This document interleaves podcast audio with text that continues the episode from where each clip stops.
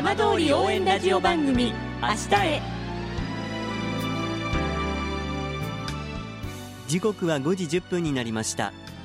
今週も浜通りの情報をお届けする浜通り応援ラジオ番組明日へのスタートです。まずは今週の浜通りニュースです。富岡町でここのかととおか エヌピーオー 法人富岡町 さんてんいちいち を語る会による富岡演劇祭が今年も開かれました。震災の津波から避難する児童の様子を描いた請戸小学校物語を奏と朗読で表現しました。脚本と演出を担当した青木よし子代表は、請戸小学校物語を福島の教訓として伝えていきたいと語りました。さて、毎週土曜日のこの時間は浜通りのさまざまな話題をお伝えしていくじゅうごふんかん、震災と原発事故からじゅうにねんはん、ふるさとを盛り上げよう、笑顔や元気を届けようと頑張る浜通りの皆さんの声、浜通りの動きにフォーカスしていきます。お相手は森本陽平です。どうぞお付き合いください。浜通り応援ラジオ番組明日へ。この番組はバッテリーテクノロジーでもっと自由な未来へ、東洋システムがお送りします。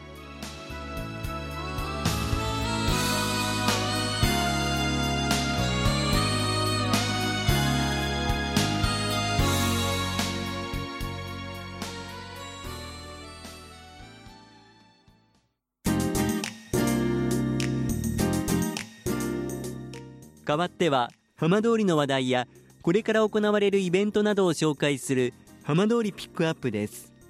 今週は南相馬市博物館で開かれている企画展について、学芸員の森昭弘さんにお話を伺います。森さん、こんばんは。はい、こんばんは。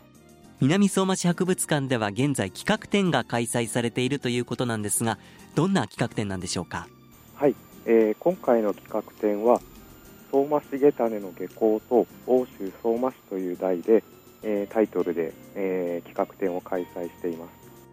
相馬市というと、まあ、本当に現在のこの相相地域を語る上では外すことができない人物だと思うんですけれども、はい、どんな企画展なのか詳しく教えていただけますか？その鎌倉時代の終わりくらいの元寇年間、えー、西暦でいうとせんさんびゃくにじゅういちねんからせんさんびゃくにじゅうよねんくらいに相馬重種という人物が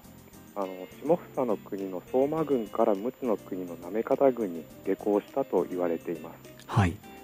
でその今年が今年れいわごねんがこの重種が下校してからおよそななひゃくねんという節目の年にあたりますので、そのこれをきっかけにして、えー、欧州相馬市の歴史を伝えるさまざまな資料を展示する企画展となっております。具体的にはどんなものが展示されているんでしょうか？はい、えーっとですね、今回の企画展では大きくよっつのテーマを設定していまして、えー、ひとつが欧州相馬市の由来を伝える、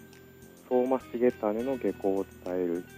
えー、欧州相馬市の中世を伝える、近世大名相馬家を伝えるというテーマを設定しています。展示している資料はこの中世から近世までのそれぞれの今お話したテーマを伝える資料を展示しています。それぞれ見どころというとどんなところになりますか？はい、そうですね、中世から近世という長い期間になるんですけれども、えー、古文書を中心としてその欧州相馬市の歴史を伝える、えー、いろんな資料が展示しています。本当にこう構成も工夫をいろいろとされているかと思うんですけれども、はい、特に森さん注目していただきたい展示ですとか、はいはい、ポイントというのは改めていかがでしょうか？そうですね、どうしても古文書が中心となってしまって難しいところはあるんですけれども、あの今回の展示では特に古い、えー、古文書を展示しておりますので、ぜひそちらの方をご覧いただければなとは思います。普段の博物館の展示の中にも当然この、まあ、相馬市も含めてこの地域の歴史を見ることができるわけですよね。はい、そういったところと合わせて何かこう楽しみ方といいますか、あの企画展の見方と合わせて常設展こんなところも楽しんでほしいっていう部分はいかがでしょうか？そうですね、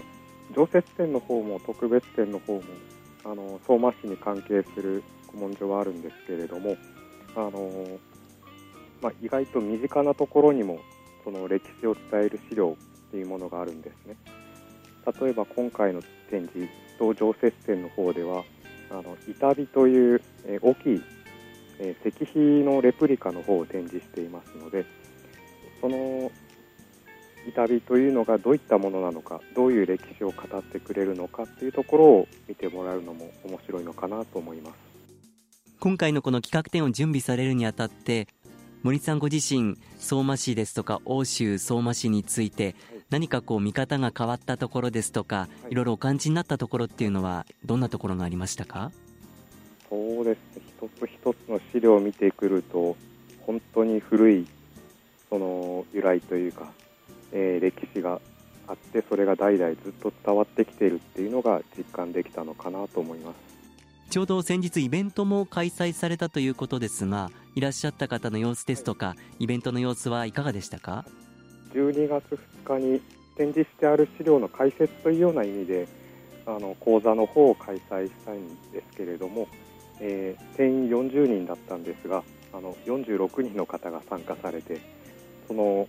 講座の終わった後もいろんな質問が出て、えー、すごく盛り上がってやってよかったなと思いました。板碑を作るその石材についてのどこから取れたのかとか、そのっていう話をした時にはすごい盛り上がったと思います。結構皆さん深いところまで関心をお持ちなんですね。そうですね。こちらの企画展ですけれども、会期はいつまでになりますか？えー、来年のいちがつにじゅういちにちの日曜日まで開催しています。年末年始の期間挟みますが、開館の状況、休館日などはいかがでしょうか？年末年始がじゅうにがつのにじゅうくにちからいちがつのみっかまでは閉館しております。それ以外は通常通り開館ということですか？そうですね。あとはあといちがつのようかの月曜日になるんですけれども、こちら月曜日は通常閉館してるんですけれども、あの祝日のためこちらの日は、えー、開館しております。それでは最後、ラジオをお聞きの皆さんに森さんから改めてメッセージいただいてもよろしいですか？博物館で展示をするときには、そのいろいろな資料があるんですけれども、そういった資料っていうのはこの地域に住んでいる人たちが代々ずっと大切に保管して現在まで伝えてくれた資料になりますので、そういったものを快く提供してくれた皆様にあのこの場を借りて改めて感謝したいなと思います。本当にありがとうございます。そういった展示一つ一つの重みも感じつつ、この地域、ふるさと、その歴史について皆さんに考えてもらう機会になるといいですね。はい、ぜひそういったきっかけになれば、えー、すごく嬉しいです。森さん、どうもありがとうございました。はい、ありがとうございました。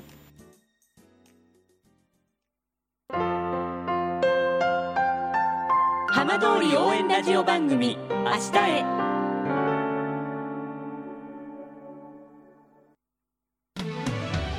浜通りの情報をたっぷりでお送りしてきました浜通り応援ラジオ番組、明日へ。放送した内容は一部を除きポッドキャストでもお聞きいただけます。ラジオ福島のホームページからぜひチェックしてみてください。この番組はバッテリーテクノロジーでもっと自由な未来へ、東洋システムがお送りしました。